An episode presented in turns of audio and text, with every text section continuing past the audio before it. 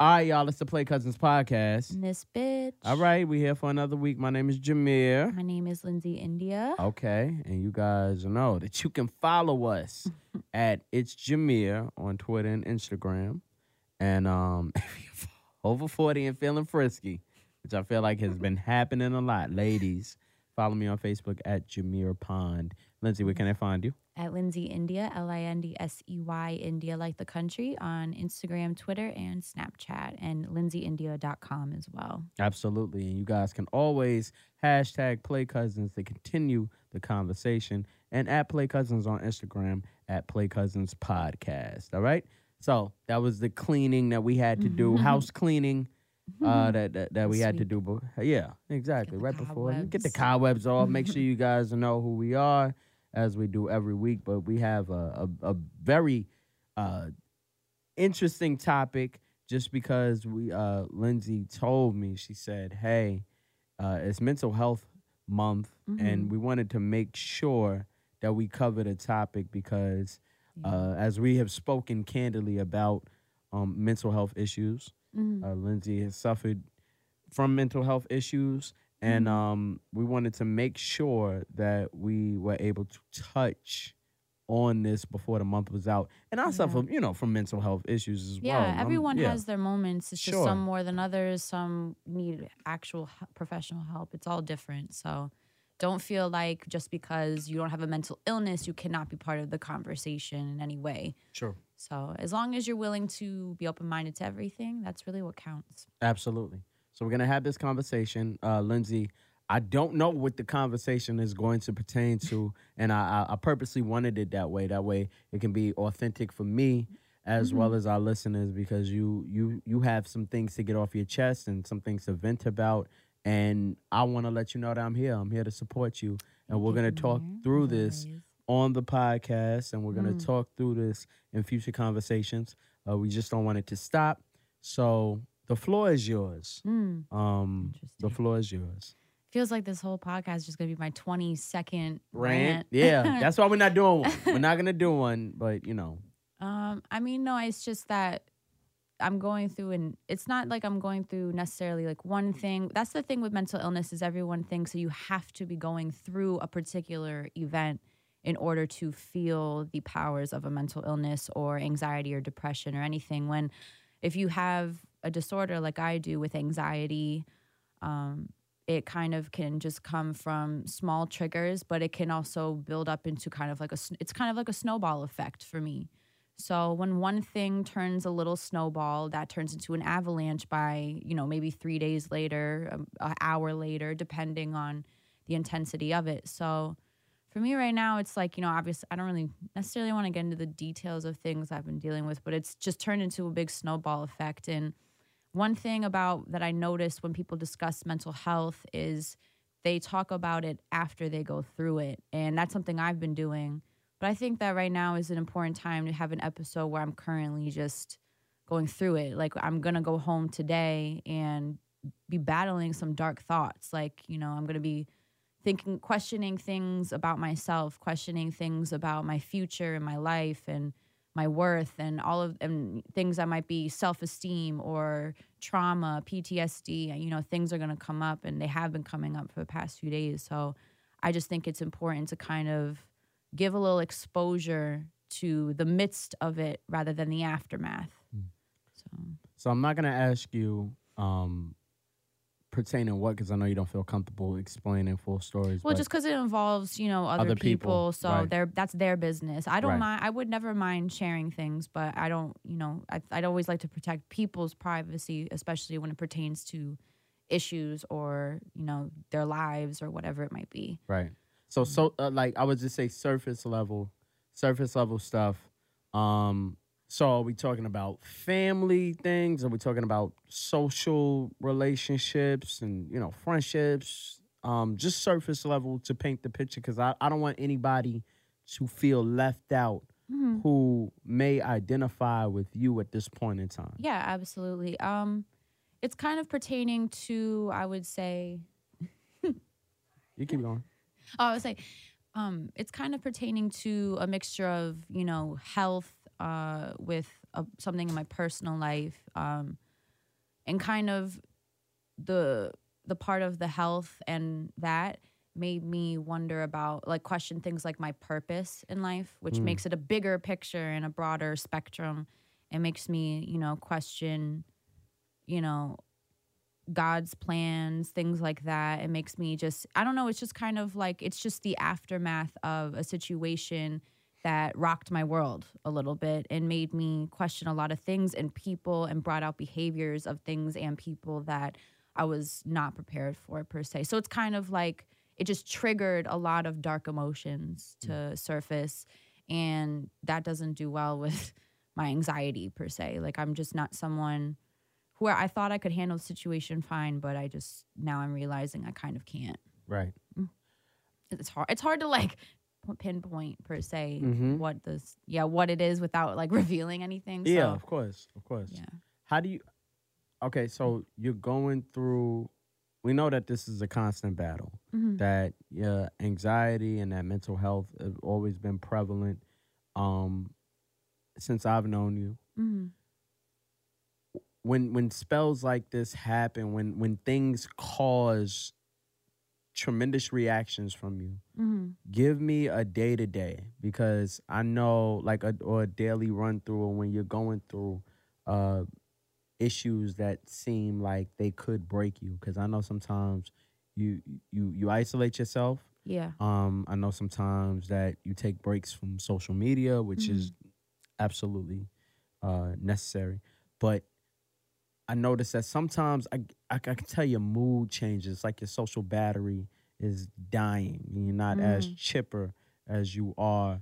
Um, but give me a day to day. You go through something, it triggers um, uh, uh, an hellacious mental health episode. Mm. So after that, what's the aftermath of that? Well, I'll give you an example of when I was going through a very stressful period, probably like a month and a half or two ago. Um, before I started working for Double XL, like and was, and I was working a miserable job, and things just keep, keep kept getting worse. Health issues kept coming up. Um, things with my family weren't great, and yeah, and like some of the parts of my support system felt like they were crumbling. Um, so the aftermath of that, basically, I mean, when I was really in the depression part of that, I mean, waking up is one of the probably the hardest part of the day, to be honest with you. Mm. People think that, you know, most of the time it's dealing with people. To me, it's waking up without people, kind of. Like like whether it's my parents being around, friends like being able to come over or a person that you want in the bed with you that you're sleeping with at night, whoever it might be, waking up is actually one of the hardest parts for me. Um, I find that I wake up with this like a, it's almost like a boulder is on top of me. It's like it feels Wow. impossible to get out of bed, and in my mind, it just feels like every possible. It just for some reason you feel like a, the weight is in your mind also and on your heart. It's just everything is heavy. It makes you feel like you just don't want to go on. It makes you feel like what is the? It's almost like what is the point of getting up today? It's just it's a big ball of questioning everything and feeling the weight of everything like not even just physically but emotionally it's just it's not i don't even know how to describe it but it's like imagine just you know a stone setting in your stomach it's like a pit in your stomach and it's just like boom. And you it's almost like and you and the fact that you don't know how to shake it is what's even scarier because you're like why do i feel like this? Oh yeah this happened or i'm going through this or this is about to happen. Um a lot of time like right now i'm going through depression. I'm not going through anxiety. Um, i'm going through a, a depression a depressive episode because of something that did happen.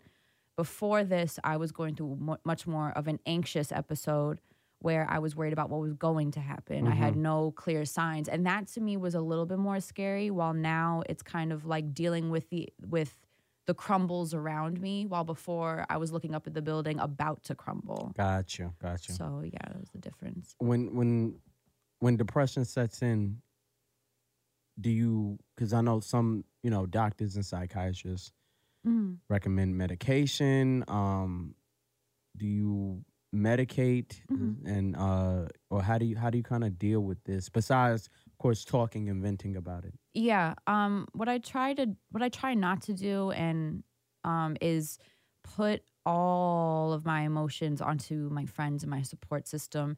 Sometimes I go as the extreme to just kind of fall off the radar, and that's you know, worried a lot of my It's friends a lot. It's before. scary. Yeah, It- a lot of people. scary. I mean, I remember. I remember what was it back in maybe January or something like that when all of my friends just bl- like blew up my phone. Yeah. It was like five people in a row. Nobody knew where you were. Yeah, and that and the thing is I was just, you know, I was at work. Like I was I wasn't anywhere crazy or anything. Um and I knew that after that I couldn't do that. I knew that and it really and someone said if you're going to go off the radar at least like put on so text us or put on social media you're going off the radar for a little bit just to do you. And so after that I decided that if that was the case I was going to do it. And then, of course, like last week, I do that, and some stranger that had been following me said, "Look, you're seeking attention." And I'm like, "Well, I'm trying to cater to the people that asked me to do this, but um, basically, uh, the last time, um, the last time that I was, uh, you know, the two months ago or whatever, when I thought that my life was just like, a I felt like a failure at everything I was doing. And I felt like my career was never going to come back. That the one I wanted was never going to come back. I felt like I had no purpose anymore.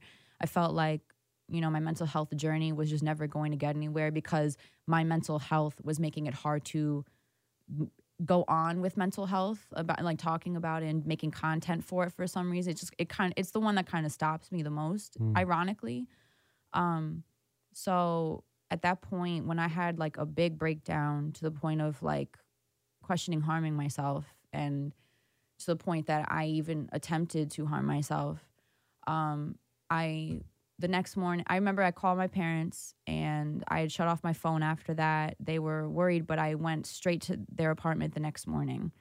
Um, and i sat down and i just burst into tears. And i said i need help. I just need help again.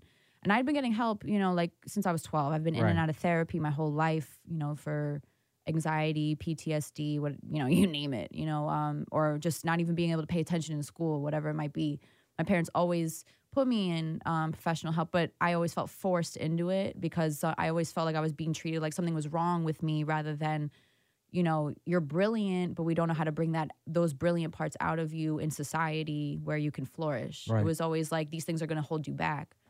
So I basically just told them, listen, this is the first I'm going to say this. I need help. I want to get help and I want to do everything I can. Literally you know, two days we explored. Um, I took off of work for the whole week. I like let my boss know me and my family were going through something because there was a lot dealing with my family as well with health things. Um, it was just too much for me to handle, and uh, I, me and my parents looked for a like a therapist or someone for me. I had a psychiatrist from years ago who had prescribed me medication, but that's all they really, that's all she did was medication. She talks about medication dosage you know how you're feeling but she doesn't help you. She just gets you towards the prescription.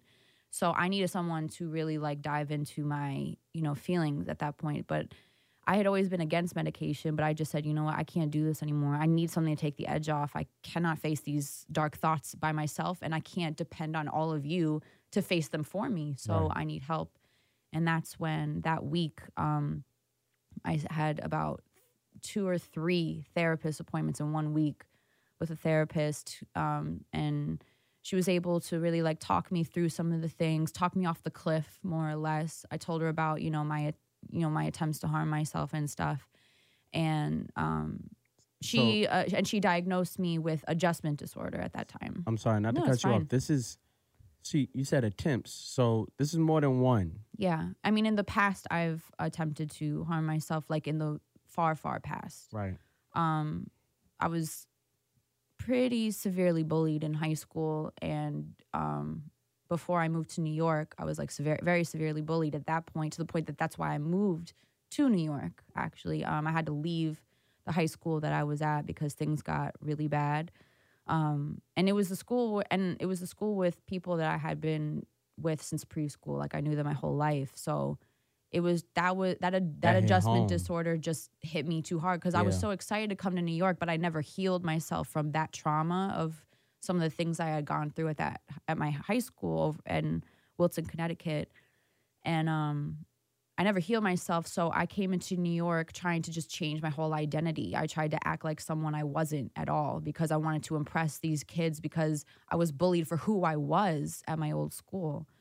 And I just did everything wrong, to be honest with you, when I came to New York. I did not do, I did not make the right moves, did not do the right things, say the right things, whatever. I just wanted to do anything to be accepted by these kids who are worth millions of dollars and about to because I went to York Prep where it's you know you know they That have sounds rich. celebrities kids Yeah. there. It's like a Gossip Girl esque school. Gotcha.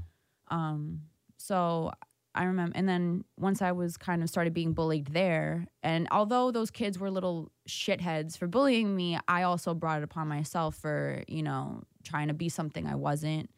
Um, not saying that, not condoning what they did, but it's not like I necessarily like I, like I was.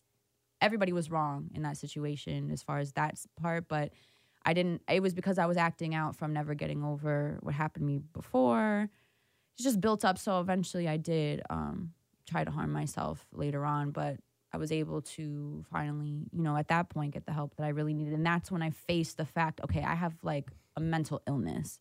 Rather than just being like, oh, I'm just a, I'm a kid with teen angst. At that point, I was like, I have a mental illness and I need to do something.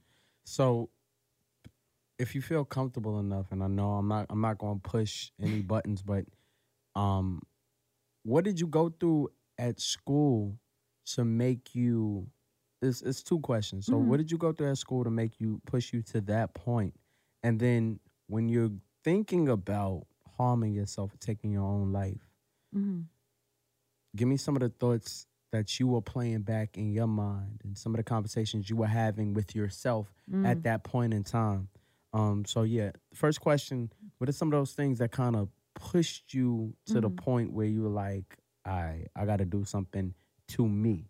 hmm Um, well, at my old high school in Wilton, Connecticut, um, I was I was kind of always a little bullied. I don't like to call it bullying. I like to call it more or less insecure kids teasing another insecure person. Got you. Yeah. But there was a point where there were these three boys in my class who beat me up in the hallway.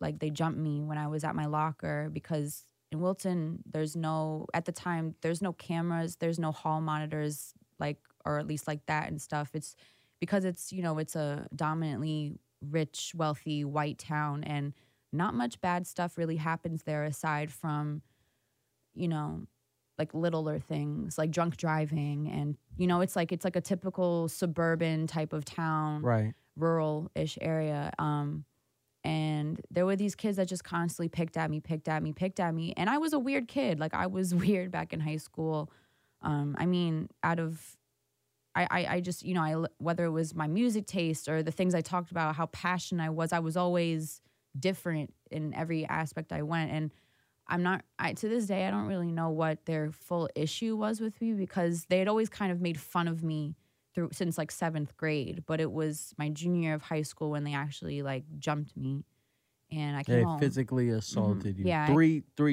Mhm. boys. yeah I came home with a black eye Crazy. um, I came home with a black eye that night um, to my parents' house because I went to performing arts school. So I went to um, performing arts school in Bridgeport, Connecticut, and the guys there saw it and like threatened to come to my school and like basically kill those kids. Yeah. And I just said no because it was it was tough for me because those three kids were the jocks of the school. They like ran shit, you know, like they couldn't they're t- untouchable white white boy kids of jocks that can do what they want. And I'm sorry to point at the race, but like let's just be real here. Hey, it's keep it's it spade spade. yeah, I'm just gonna keep it real. Um, and they were on like the football team and wha- whatever, and it was tough because in my town, all the parents know each other, all the kids know each other, blah blah blah. All the families know each other, and this, that, and the third, and there's statuses and. And so at that point, it just got to be a whole thing. And I just don't even come to the school. I don't want to cause any issues, whatever. So I came in with a black eye and I begged my parents, just please let me stay home for a week. I just don't even want to go into school. Like, I just, it was just bad. And then that whole week, um, I remember one of my friends went to the guidance council after seeing like my black eye and like cried about it. And then other girls came forward and said, they've been picking on me for years. I'm afraid they'll do the same to me Sheesh. and after that i i basically i kind of they tried to one of them logged onto aim and kind of tried to intimidate me to like change up my story but i said i don't even want to share my story so i don't know what the issue is and they said well other girls are coming forward so you're getting us in trouble blah blah blah and at that point like basically when the dean asked me to come into the office talk about it which i didn't want to do she definitely like tried to use wording to make it seem like let's try to like put this behind how can we put this behind us sort of language because their parents probably had money. In i don't the know school. what it was i don't know what the deal was That's what it appears like. I yeah, I, I can't accuse anything, but at that True, point, sure. all she asked me was like, "Do you want to press charges?" And I said no, because one of the boys' moms had cancer, and the other one was beaten by their father. And I said, I don't want to. Yeah, I don't want to ruin their lives. Like I don't want to hurt anyone. Like at the end of But the day, they hurt you. Yeah, I- Like somebody yeah. could say they hurt you. and at so the, and at the time I was at the time I I never fit in in that town. I never fit in with that school. So I already I already had told I've been set on telling my parents, let's just get out. Can I just get out of here? Can I go to a different school? Can you put me in private school? Can I transfer to a different school? I don't care where I go. And it took us months. It, my parents wanted to transfer me to like boarding school and wanted to take me anywhere I could. And eventually we settled in, in on New York and we decided as a family we were going to move because we were kind of just all done with the town. Um, so we eventually just moved to New York, but that caused a lot of I because I didn't never resolved that, and a lot of a lot of the like the popular-ish people in that grade who were very close friends with those boys, all try to call me a liar, and these are people I went to you know preschool with, all Yeah. of that. so they thought you what beat yourself up. Yeah, like they really thought that I did it to myself, even the though there were girls coming forward saying that they had experienced, you know, bullying from them over the years. And I just, at that point, I was like, I don't even care anymore. But the catch was, I didn't even care about myself. Mm. And that was the difference of it was like, I just didn't care anymore because I just felt like at the, I felt helpless. I just didn't know like what to do. I just felt like no one's really on my side. My boyfriend at the time, who lived all the way in Philly or whatever, that I met at, at summer camp, I I like texted him a photo, wondering like, is he gonna like be scared after this, like you know about the situation about dating me or whatever? Let me let me see. His response was, "That sucks. You should tell someone." In a text, like he didn't even call me. So at that point, I just felt helpless. Like there's Right. nothing I can do. My brother happened to be friends with, or at least knew one of the brothers of the the the boys. So it was just a big conflict of uh, interest for me, and um. But eventually, you know, my fa- my family was extremely supportive for it. Even though they didn't know like details, they didn't know anything. They were just like, we just need to help her, and I'll always be thankful that they did that for me. They just really got up and moved to New York. Right. So, how long after that did you attempt Mhm. to harm yourself? Um, was that in New York or was that still in Connecticut? No, um, the after because after the whole thing happened, which was in May, um, beginning of May of 2008, um, we moved in summer of 2008 in in around August or September, and then um, I went to York Prep. And because I was just acting out, like I just wasn't being myself, I was just trying to be way too impressed. I, I was just like a, a, if you're gonna bully someone, I was a good target, is what it was. Mm. So, you know, like the weak harming the weak at the end of the day, you know. Um so I get why I was bullied. It's not at that point I got I don't get why I was bullied in Wilton per se, um at- to that extent, but at York Prep I get it. Not saying that they were right for what they did, but I was definitely a good target for it at the time. Um I don't think I want to share the details of that just to protect things that happened there because um that was more public. Like it was on social media at the time. It was on fa- all over Facebook. Well, when you Um, when you got jumped or this was No, a- no, no. The uh, what happened at York Prep? There was a whole thing that happened there. Oh, okay. and, to you, um, yeah. wow. Oh, I guess I'll just share it. Basically, um, me and this boy in one of the classes who was he was like the he was like the roaster, but he always took things way too far. Okay. and he would always get at me. And it, and I'm sensitive and I was this is when I was super sensitive. And of course I would get back I would try to get back but I would take it much you could tell I was taking it so personally. And I was just one of those I was just one of those roasters that's like why would you say that? Like you know one of those Mhm. things. So I was an easy target for him. Um but he would always just take it over the line. And even teachers would say like oh settle down settle down or whatever but then it became like a full fledged like beef between me and him, like to the point that it was not pretty. He would interrupt me when I'm talking in class. I would literally just tell him, You're wrong, any chance I could in class. Like it would became a beef. And after that, like I wrote like a note thing on Facebook that just basically um was like a, it was like a poem slash rap. And I was just like telling him like how I was just angry. I just You let out all of my anger, and it was it was the dumbest shit ever. I like let out all my anger, and um and everybody in the class, and I tagged him in it. Like I was just like, read this, like, and he like responded. He was like, oh nobody cares about you, like blah blah blah, like nobody cares what you have to say. So some people were commenting, rooting, on, rooting, you know, rooting me on, which they shouldn't have been. Everybody should have just been like, "You guys need to dead this," but you know, it's high school. So then he, and then I'm thinking, okay, I won, cool, great. He'll stop bothering me. Wrong. Um, he got like his tutor to write uh, or draw a caricature of me like being really fat and like just like mocking me and putting like I don't know. It was just like it made me look really, really fat, and because at the time I was chubbier Right. um, and just like made me look ex- as you know ugly in the face as possible for a caricature and stuff. Um, and just like went at all my little insecurities that he knew that I had, and he put it up as his Facebook profile photo, and every almost every guy in my class liked it and like was roasting it in the com- roasting me in the comments. And I know that for a f- I know he was just trying to win the war. At the end of the day, he wasn't make trying to make me hate myself or anything. I don't blame him for that but that put me over the edge at that point. and that was like my okay like no one gives a fuck about me but at that point it's because i just didn't all that time i didn't give a fuck about myself at the point Mm. And that's what drove me to just have my con- the conversations that i had my, with myself were just like you just do not matter. No one would care if you disappeared. Like people tried to make you disappear. Look at that. You know um why are you you? Like you're always to be an inconvenience. You're always to be a burden. No one's to care about you. No one's to love you. Just like stop trying you know all those types of conversations because that's at the time what had kind of been shown to me. So So you you make an attempt. I don't know if you attempt to harm yourself or you attempted to take your life, but um, whatever happened, what stopped you from being put in that situation where you actually went through with it?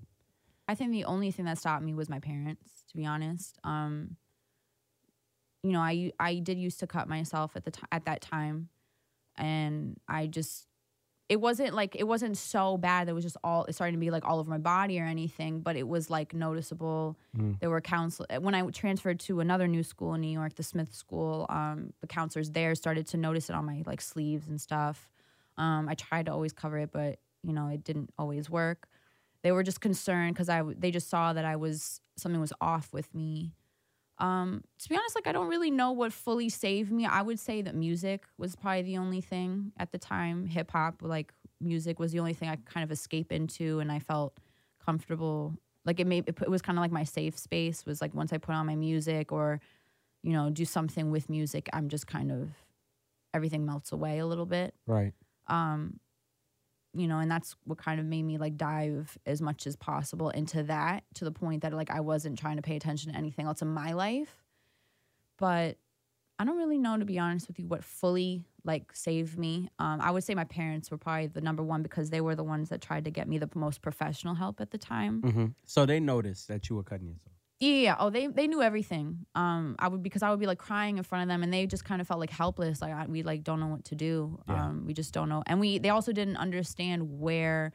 I mean, they understand everything that happened, but they just didn't understand what was going through my mind. They just they un- they saw everything that happened. They just felt awful, like because they were the ones that, you know, tried to transfer me to a new school and a new school, and you know, try to help me out in that way and change my environment, change who was around me. They tried to do everything they could but it was it was helpless for them. I felt I I to this day still feel really bad about all the stuff that they had to deal with when I was in high school and but eventually I got on like, you know, better medication, but eh, but really what it was is it wasn't even at the time, it wasn't the medication that I needed, it was the environment around me all that time. Because Right. once I changed, you know, the school like when I went to a different school, I was around different people who were also going through similar like issues, whether it was for learning or, you know, mental illnesses or just simply not fitting in at their old school. Right. I was, you know, we were all able to kind of put put our heads into our books, bond over that, and I got a scholarship to St. John's through that. Right. It was So this is your third school. yeah, it was my third it was my third school and my second different school in New York.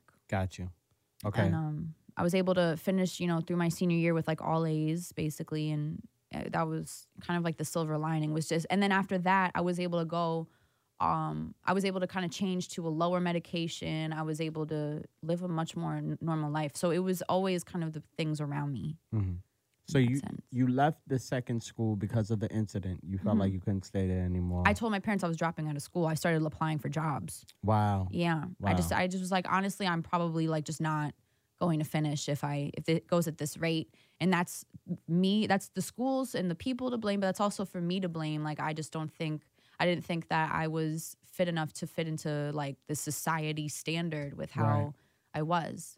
I felt like something was I thought I felt like everything was wrong with me because not everything had been shoved in my face as you're something's wrong with you. Everything's wrong with you. You're too this, you're too that, you're too this. So at that point, I didn't know what it was like to be like praised and complimented on a genuine level. You you used uh you cut yourself. Mm-hmm. I have met, I believe, one person who I know confirmed used to cut themselves, other than you now. Mm. I want you to just explain because I never got Why they do it? yeah. Is it is it comforting to feel that or like break it down for me as somebody who used to do it? Um, what did it bring you? Because it, it seems like you would it would just be like you're teetering on edge, like you cut yourself, but not deep enough where you take your own life, Mhm. but just so much that you could feel the pain and see blood. And so, what was it for you? Um, I think yeah, because everybody does it for different reasons. Some people are full fledged attempting to take their life and they're failing, or they're just like you know kind of not able to get to that point for themselves, and it's just it's they're so close but no cigar. Like they can't just get to that point. Um, some people did get to that point, but then were able to heal the wound in time um, if they hit that vein. I don't I don't know if that's even possible if that's fully scientifically possible anymore though. Um, uh, I did it as a distraction per se and a punishment almost for myself at the time. I was just so deep in my own self esteem issues um, and my insecurities that I just thought that you know it was like a punish it wasn't even a necessarily like that that because my cutting wasn't an attempt to take my life it was definitely a punishment for myself or a reminder to say like you know rethink how people see you re like it was almost like a care about how people see you. Stop acting like that. Stop showing your your sensitivity. Stop showing you know your anxiety or your this. Stop So acting like like, this. It was almost Trying to program your yourself through yeah pain. Yeah and it was like at the t- now that i look back i'm like i'm i was sick. Like it, it was a, i was full-fledged sick for doing that. And there's so many people out there that do the same thing. Some people do it because they like that pain more than the pain that's in their mind. Right. and um at one point i was kind of in that state where i was like i'd rather deal with this than what i'm dealing with. I'd rather be like be distracted by the fact like oh i gotta go clean this up instead of which is still like it's sick. You need we we need help if that's the case. And i was still getting help but it just it i don't know nothing could really break through to me except for this one social worker i was with who treated everything kind of changed my perspective on things. But yeah that i kind of did it for more of less of like a, a reprogramming i would say in that way Right. So you've been dealing with this for quite some time. mm-hmm. Um, it probably it started to get. It would be fair to say it started to get really outrageous during high school. yeah Okay. So you've been dealing with this all this time. You've been seeking professional help. mm-hmm. Um, but your issues have continued to come back in different ways, but it still makes you feel the same feelings. It can. It just it kind of depends like like cuz I hadn't what I felt um a few like what I felt a, a month or two ago, I hadn't felt since high school. Got you. So cuz really my breakthrough was starting my career um in in college. Mhm. That was my breakthrough where I felt like I had some sort I was good at something for the first time ever. I was like I was going to progress in something Right. because when I started college, I still felt like a failure. You know, I felt like I didn't know where I was going. I just did communications just to because I was like, it's the closest thing to something I might be good at. Maybe I can go into radio. Maybe I can do this. I'm an okay writer, but um, so my career kind of my career in a way like hip hop culture and wanting to be part of it saved my life. Like aspiring to be part of it kind of saved my life. And that Um, and and the the hip hop was kind of around. Would you say in high school towards college or Uh, like as far as my love for it, yeah? uh, definitely like sixth grade, seventh grade or so. Okay. Um, And then it just became like a vessel. yeah, like by and by by high school, I was like, I was looking into albums, behind the scenes footage, Right, and stuff on the internet. Um, you know, all of that stuff. But it was um actually at the performing arts school that I uh, went to. Um, I took a hip hop history class, like a hip hop theater class, where he taught us the history of the 80s. Like, he didn't even teach us the 90s, Gotcha. started the 70s and the 80s of how it started. And from there, I was just, I loved the culture because I love that it started from peop people who were outcasted by society and had to come together to create something bigger than themselves Wow.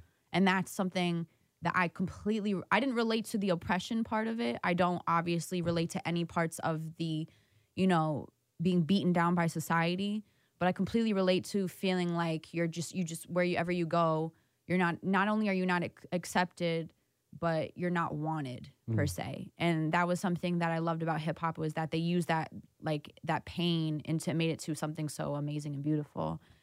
And that's just kind of why I would say it more or less saved my life. But Right. mm-hmm. So now we're now we're fast forwarding to around now. Like so, you haven't felt this way since high school, mm-hmm. and you said that you were now teetering again with the idea of an attempt to harm yourself or Mhm. worse. Um. At, well, at this point, I had been medication free since 2013. Okay. Um, because I, I was on some I was on some light medication for anxiety. I forget what I was on to be honest with you. I was on it for a very consistently long time throughout. Once I started college, I was on that until uh, junior year of college. So I was on it for a while. Um, and I felt like everything was in a good place. You know, anytime I was going through something, I would be going through a lot, but I could always fall back on what I was doing in my career. So it just felt like I never had a over the edge to the point of like no return again, um, because I always had things going, something going to keep me up.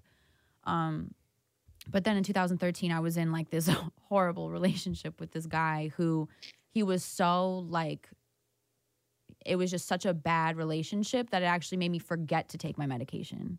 Wow. and like and i was almost like embarrassed to take it in front of him. It was such a short relationship but I, and he this is the only thing i'm thankful for from that relationship. He it actually waned me off of it completely to the point that once i was out of the relationship i was like i'm not even how am i how am i functioning? I'm not even on any medication it turns out uh, and it turns out um, after that i just realized the only reason i was going through stuff is because like go, the only reason I needed medication is I needed to get rid of the things around me that were causing that at the time, which was the things in high school, because I was doing great Right. up until two, a month ago. Like I was perfect.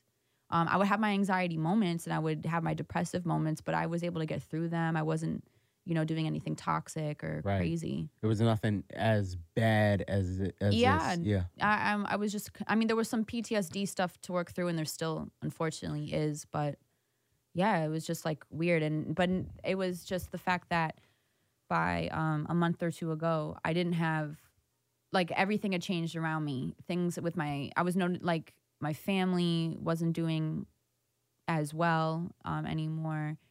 Um, my career had slipped through my fingers. Like the career I had, like slipped through my fingers. My financial situation was terrible. My work schedule was completely stressful. It like it was, you know, I never had a, I had barely a social life. So it was just a lot. Like it was a lot to deal with, and that's when I was diagnosed with adjustment disorder, um, which is basically like you you're triggered by like your lack of like change around you kind of triggers you where it's like too much change and it's overwhelming to the point that it triggers your mental illness and that's what happened for me at that time so that's when i said i need to go back on something Right. Okay. i know this is It's heavy. No, me. no, it's heavy. It's heavy. But uh, you know, I'm trying to. I'm working through it with you. You know, we we we're going through it together. Uh. So, you felt you feel like you had no closure with Mhm. this situation because I feel like it's still still maybe an open wound. Like when I talk to you, I, I see it in your in your face. You still feel like there's an open wound throughout the experiences in high school. You never got any closure from that situation. Yeah, I mean, it's not that I need closure. It's just that I realized a few years ago. I realized a few years ago that um, I like you know how people are raised like you know how you see these videos of fathers telling their children you know like you are beautiful every day like you're beautiful you're Yeah. success like how DJ Khaled talks to Asahd Mhm. it's not that my parents didn't compliment me my parents like you know wor- like worship the ground I walked on which was amazing but there was also a sense of um like almost doubting yourself at times and not that they instilled that in me it's just that they I kind of watched some of them do that to themselves Got you. so I wasn't used to raising myself up and keeping myself up like that. Um, I kind of depended on the environment around me to do it. So when they brought me down, I brought myself even more down. Like I, or and then it then it turned to the point of by high school beating everybody to the punch of doing that. So I would, you know, down myself before anyone else Got could. you. I would tell myself I was Self deprecation. yeah. Mhm. So it turned into that. And then it just turned into like full fledged hating myself because of everybody around me, like going with those punches. Got you. Got you. Yeah. So my, it all comes from like a big, you know, self esteem thing, with the, which is things I'm still working through like Mhm.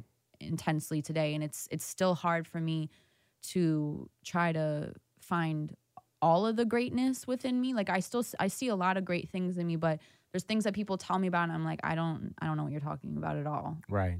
And people don't believe me. People think that you know that's things that girls do for attention. And you know of course there are girls that do it for attention but you also have to keep in mind you don't know the girl's you don't know anyone's situation because they could easily really think those things about themselves. They really could have been exposed to something to make them think that about themselves.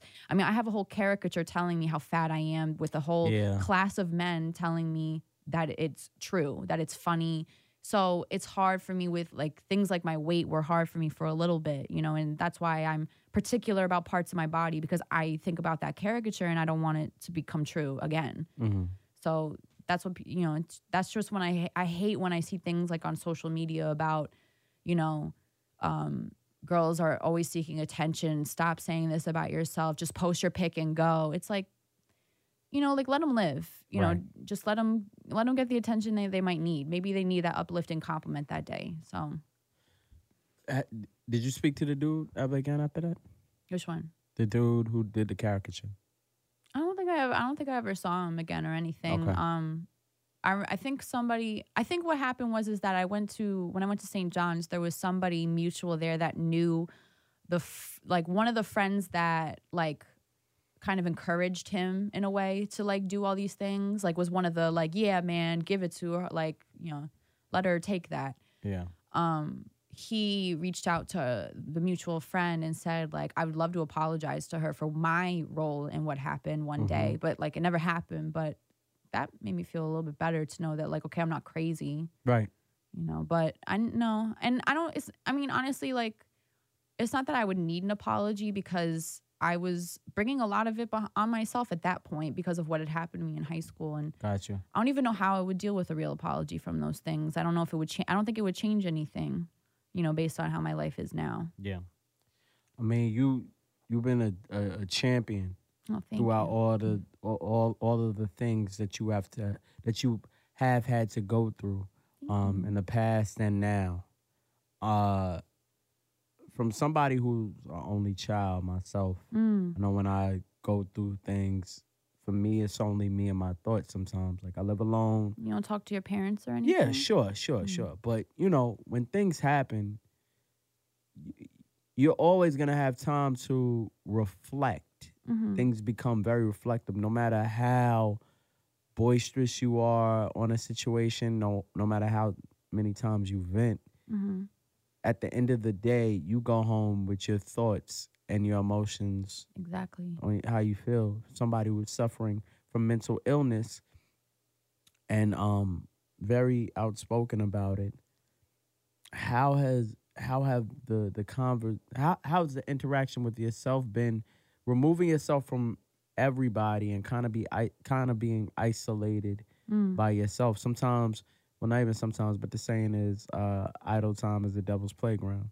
It- Mm. It's when when when we feel like These demons come out to play. exactly when we're alone and we can't really or or we're in too deep to even communicate that we need help uh has alone time been comforting from you? Because I know sometimes you isolate yourself to kind of regroup, Yeah. but It how? also can be scary too. right. Talk about that. Um, it's definitely scary because for me, like some people suffer from simply, um, not simply, it's not simple at all, but some people suffer from, you know, depression. Some people suffer from anxiety, but they don't exactly know what depression like feels like. Some people just have stress and think it's depression or anxiety when it's just simply str- a stressful time. You know, there's all these different scenarios. Some people are, are truly bipolar, where they have manic episodes and depressive episodes. And manic episodes is so much different than what a depressive person s- sees and acts and uh, is what they're like.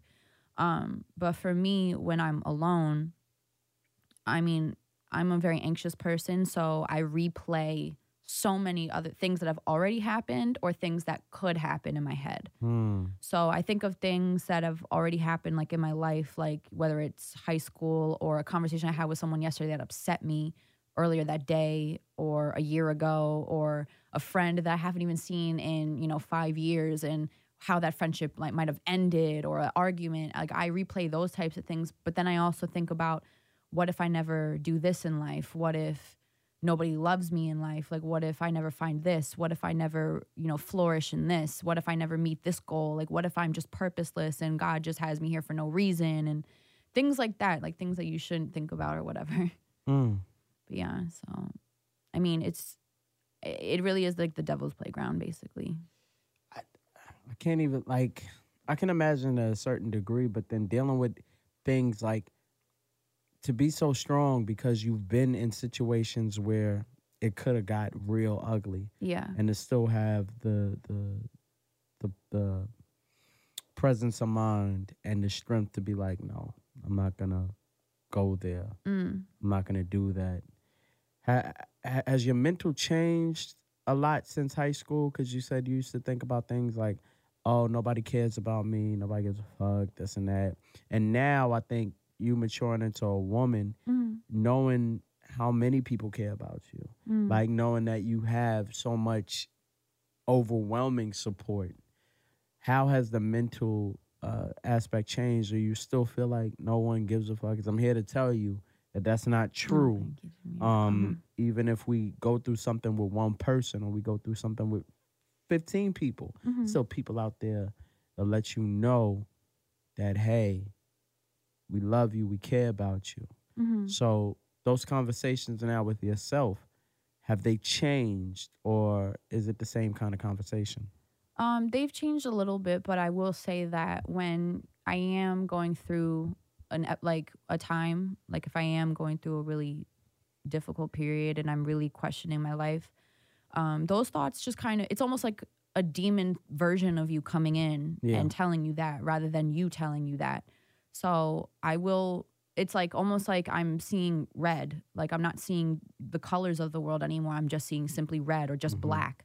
And it's almost like, you know, a, a whole different being is coming in, a different side of you. It's like, you know how they have the the meme of the inner you with the hoodie on? yeah, It's yeah. almost like that coming in and saying, "Well, no one cares about you." I'm, like there or or you know, no one will be sad if you're gone, or all these things just come and you're kind of, and then all of a sudden, you know, the little, the you that's you turns into this little small person and feels like they don't have the strength to say no Mm. anymore. It's like that person just kind of disappeared over your shoulder, and you're like, "Wait, wait, wait! I needed you the to to convince Right. me that that's wrong." It's like they're not there at that moment. It's like my anxiety just, yeah, it's like almost like you're literally with the angel and the devil on your shoulder, and the devil just like you know threw a spear at the angel across your shoulder, and they're not there at the moment to whisper you back into reality or whisper you back into good peace or anything. And it's just people don't understand how how easily your peace can be taken from you in these situations. People just think that oh, just chill, oh, Oh, relax, or oh, don't don't think like that. Yeah, I would love to. I would totally love to feel that way, but that's not necessarily the case. Sometimes we really like it's really a chemical in there telling us otherwise. It's really a trigger telling us otherwise. It's a demon, like whatever you want to call it, telling us literally otherwise. You know, and it's awful because you know you could. You, it's like you could put you could put a blue color in front of me, and my mind could still say it's green or purple or something, and there's not much I can do at that moment. You kind of have to find a way to shake it off in some way, and that's what it gets difficult because not every that the shake off remedies don't work for everyone. Yeah, I, I I- can imagine because some people actually do succeed and take their life Mm-hmm. life or take other people's lives, Mm-hmm. and like you said, it's, it's crazy. You said the, the the devil and the demons are talking to you, and you feel like the angels Mm. are not there. And I know you're not, you know, an expert or you know PhD certified, but you have been going through this Mm. for many years. For a young person, an older person who really does not know how to deal with their mental health, Mm-hmm. what what are some things that you do to kind of cope with it um, day to day? If you know you have an episode, and what are some things that you can do to cope Mm-hmm. so that somebody else could live to see another day, and at- Yeah. at, least to live to t- tell somebody and talk about it where they don't have to deal with it with themselves. Um, if you notice that you are having some tendencies of some sort, I do recommend going to your. The first thing I will say before anything is I recommend you talk to your primary care doctor, um, so that they maybe might be able to put you in touch with a therapist, a social worker, or someone. Um, I have a therapist now. Um, I believe it's a therapist. Yeah, I don't think she's a social worker, but she cannot prescribe medication. She's just you know, for Right. talking purposes. Um, I can text her if I'm going through something or if I'm have an emergency, like, hey, I'm going through something. I can text her, and if she gets out of a session, she can call me or text back or whatever it might be. Like, she can, she's kind of there to make sure that I'm okay. Um, she because she's always said so that if I'm going through one of those moments again where I do feel I want to attempt my life, I can call her, and I, you know, I've reached out before. Um, so it- that would be the first thing I would just recommend to anyone is make sure you have a professional that you can reach out to. I would not recommend actually calling the suicide hotline. Um, as much as the suicide hotline is there to, you know, they're they want to talk you off the cliff.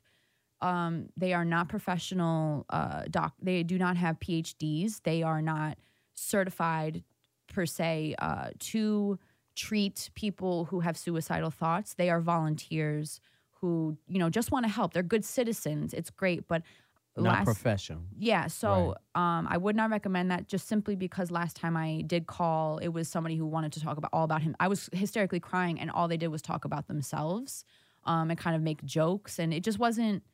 It wasn't good. Right. he, Because must have- everybody he just must have been bored. He, I don't know what it was, Right. but you have to keep in mind they're there for hours. They're bored. It's like you know, it's like any job they might not want to do on that day. You might catch them on a day they don't feel like it. Um, that's the risk that you take. Um, you might not get put with a person you like, and there's not many people that actually work in each office. So I just wouldn't recommend that um, unless you really, really need someone to talk to. If it's like 4 a.m. and no, you know, no one will pick up the phone. Mhm. That's when I would recommend that. But just, I would just um, try to find someone non-judgmental. What we want, the most thing that what we want, people with mental illness or issues with their mental health, whatever it might be, the number one thing we want is to be understood. It's not just to be listened to. We want people to know what we're talking about and they so that they can help us talk us through it. Um, my mental illness, I've discovered in the past like month or so, comes from my obsession to be understood. Mm. It actually doesn't come from simply going through a tough time. It comes from feeling like I'm going through it alone. No one knows what I'm talking about. No one knows what I'm feeling. Um, and so that's why I even get really triggered by arguments because when my point is not understood about how I feel about something or why something hurt my feelings, and the other person does not seem to know why they hurt my feelings and isn't listening, Mm. it makes me go into obsession mode. And that's where my like illness probably comes from. I just I need to be understood, and that's not healthy because not everyone is going to understand you. Not everybody even wants to understand you. Um, but I would just recommend make sure you have a non-judgmental person that is willing to do their best. Um, find you- whether it's finding your most compassionate or empathetic friend, someone who's also going through it.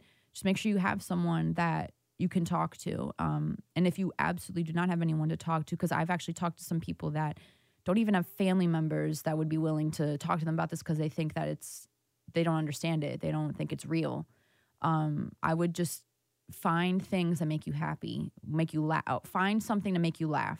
whether it's a video, whether it's going on social media and saying, "Hey, send me the funniest meme or joke you know." Mm-hmm. Um, I did that the other day when I really needed it, and it actually helped a lot. People don't realize that it actually really helped me a lot. Um, you know, do whatever you can. Find um, find apps that deal with this where there's group chats. Um, I have Pacifica, and I sometimes go in the group chat and say, "Hey, I'm going through this today. Is anyone else?" And five people will respond. I felt like that the other day. Oh my god! Like here's how I dealt with it um, find breathing exercises, uh, music that you enjoy. I watch The Office when I'm most depressed. I'm going through season two right now. It's been my, It's a good show. it's gotten me through so much shit since 2007. I love The Office. It's Mm. actually been like my remedy. Um, you know, so find a show you enjoy. To, uh, go out for a drink with a girlfriend. I don't recommend heavily drinking, but maybe a glass of wine if you're into it. Right. Um, you know, just do stuff you We don't self medicate. Yeah, do Right, not self. Yeah, yeah, don't do not self medicate by Yeah. any means. Do not take a Xanax ever unless you are prescribed Xanax. Do not take Xanax. It is a pill that you can easily get addicted to and you can die from simply exhaustion. Do not Hmm. take Xanax if you are not prescribed it and do not take more than the dosage. Trust me on that one. um it is very scary when you and also the withdrawal from Xanax is extremely scary. Do not take Xanax. um but yeah, I would just say that you have to find what works for you. Even if you have to experiment, if you have to do a thousand different things, find an anti-stress book and instead of coloring in the lines, scribble all over it and and you know, rip up paper.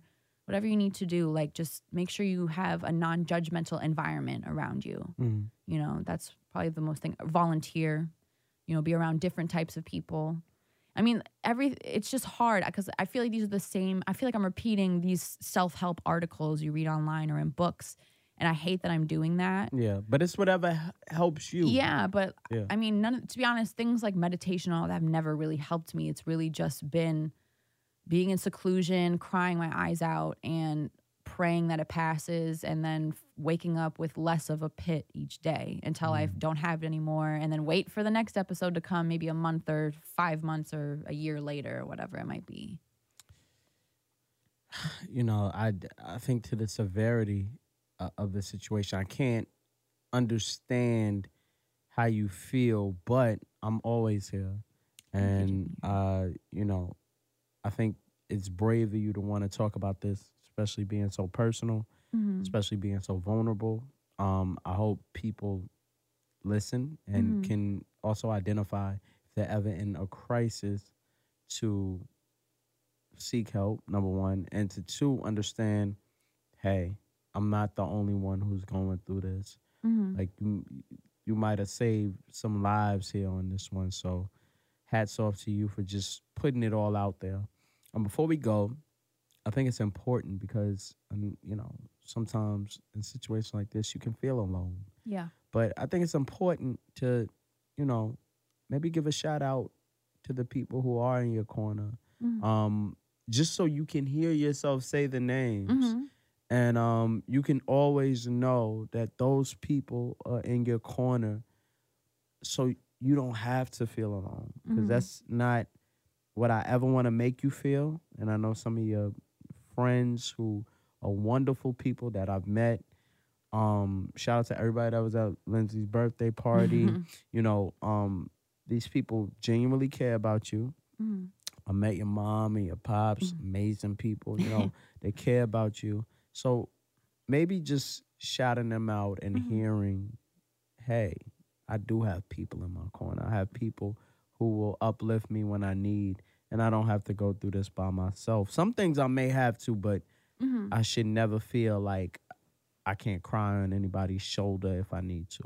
hmm Um, well, definitely. First of all, my mom, and my dad, my parents are saviors, from, like angels just sent from God. They are honestly like the greatest parents. The fact that they even recognized this so early on, and even though they treated it as something might be wrong with her, they still, you know, believed in me that I wasn't wrong. Period. I wasn't just like this faulty child that they should send back to the hospital and get a new one. Like they didn't treat me like how everybody else made me feel like I had to be treated. They literally said, We believe in her and we know that she has potential for this. She's talented in this. We see the light of her, but let's help her with the darkness. Mm. And I'll for, I will forever, you know, be grateful that I had th- that in my corner because I could have had such a horrible, you know, environment at home dealing with this. I could have had people who made me feel rejected, and even worse than when I went to school and came home and felt the same thing. And there are people that have to deal with that. They go to school, feel feel like nobody understands them, come home and feel even worse. And I pray for those people every day. For I really truly do. Um, I definitely want to give a shout out to my best friend Hama because even though she never she doesn't always know what i'm dealing with and sometimes we've had you know our you know like her her trying to understand and it just like sometimes and her, me trying to understand her at times and not always getting through. One thing she always does is is she's the friend that you want like you want to show the appreciation always does.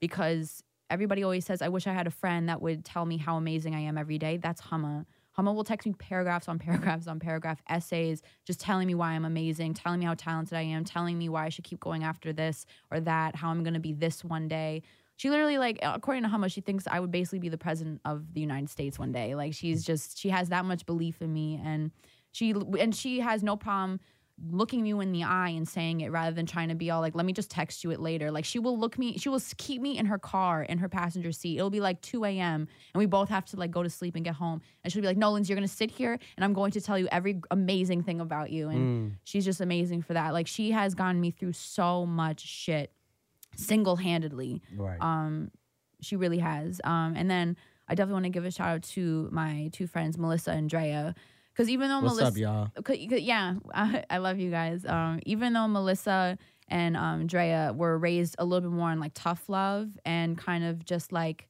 you'll get through it, don't worry about it. You Yeah. know, a little bit more on the tougher side. They still have empathy for how I feel, and they're always like, "Oh, what's wrong? Don't worry, it'll pass." And sometimes they use like jokes and things to be like, "Oh, well, like." If this happens to you, like at least you can do this, or at least you like to be Right. make it funny or something. And I enjoyed that. Um, anytime I delete my Twitter and I go into isolation, Melissa has screamed at me and been like, "You need to like, you could be you. I see so much greatness in you, and you need to make sure everybody else sees that because one day you're gonna get your shot, and I believe in Very you." So she always says, "Don't delete your Twitter, just log out." Like she tries to put me in the right direction at all times, even when I'm going through something. Like she should be, she should she, like she could honestly be like God's manager. Like she's just so good at that. And Mel. and Drea, you know, Drea has been through a lot herself, so she is on the side of both tough love and going through it, going through it on her own as well. So she sees both sides of the fence, um, and that's what I really appreciate about her. Um, I just there's a lot of people in my life. You know, my friend Block. He's he always just randomly shows up when you just give him a call. Um, there's Maz and Matt who are just I really enjoy. Like they always just come around. They tell me how. Like they'll tell me they're like you're trash, Lindsey, but you're the golden bag of trash. like you are the golden the trash special, bag. You're the special trash bag. Like you're a garbage can, not a garbage cannot. You know. so Oh, that's adorable. yeah, they're like you know they're like my bros. Um, Yeah. I mean, there's just a lot, there's a lot of people I would need to shout out. Robin, Robin's been through a. Robin and me have had a lot of heart to hearts. Mhm. Um, you know, we've both been through a lot. Like she's been through so much, and we relate on a lot of those aspects. And what's interesting is that she was the first friend I had that came to me and, and after I um, started doing my mental illness stuff, and said, "I'm not gonna lie to you, Lindsey. I always kind of thought that like the mental Ill- mental illness or like suicidal thoughts was kind of just like not real or like just didn't believe in it. Just thought that that was not like a thing people."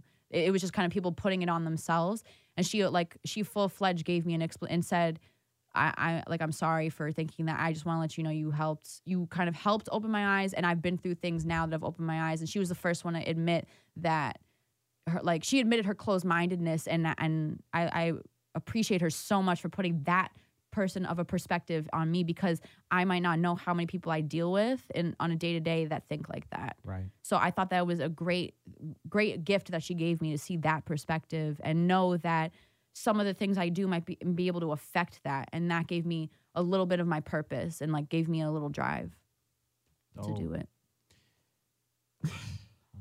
I thank you for real. Like I felt like I interviewed you, but like I just want to let you know that like I'm here for you. I am, you. I am here for you, and Well, one, th- I- one, sorry, one thing I just want to make clear is that even though I sound like upbeat and, or at least, you know, like I'm I'm speaking fine. You sound like the one misconception about mental illness and people that are going through things is that when you listen to things like this, um, there's people that are listening that might say she sounds fine to me. Mhm. She doesn't sound like anything's wrong. That is the biggest misconception you can probably have on someone. Um, there are so many little other traits that you could see.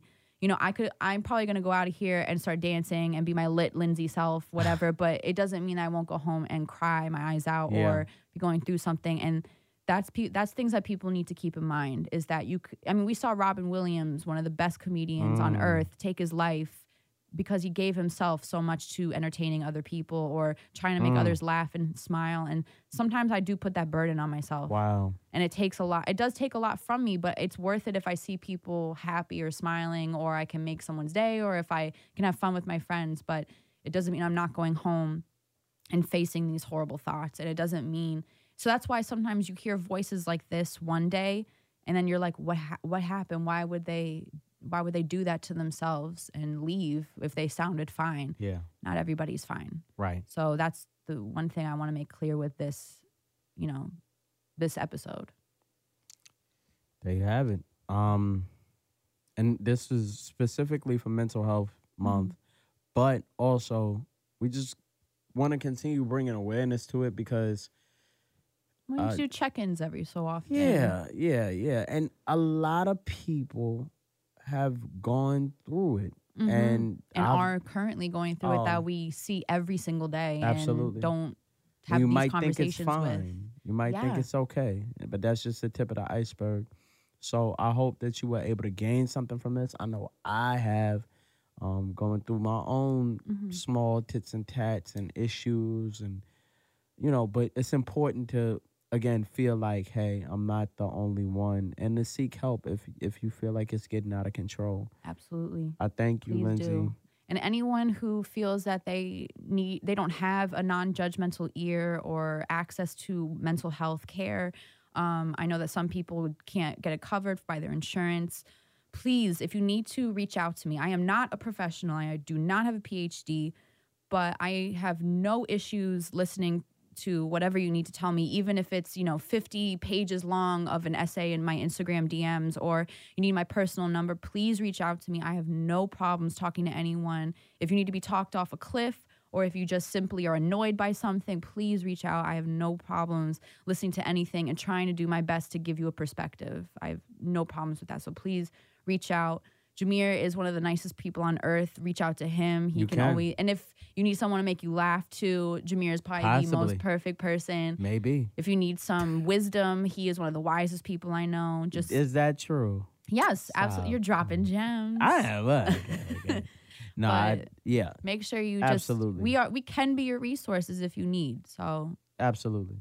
yeah. Like I, I value people, so hmm I don't think anybody should harm themselves to the point, harm themselves in general, but also to the point of no return. Exactly. I feel like there's always somebody who can kind of talk you off the ledge. Mhm. And um, yes, not a professional. I can do my best, but also guide you to a professional. And yes, that you know, too. Yeah.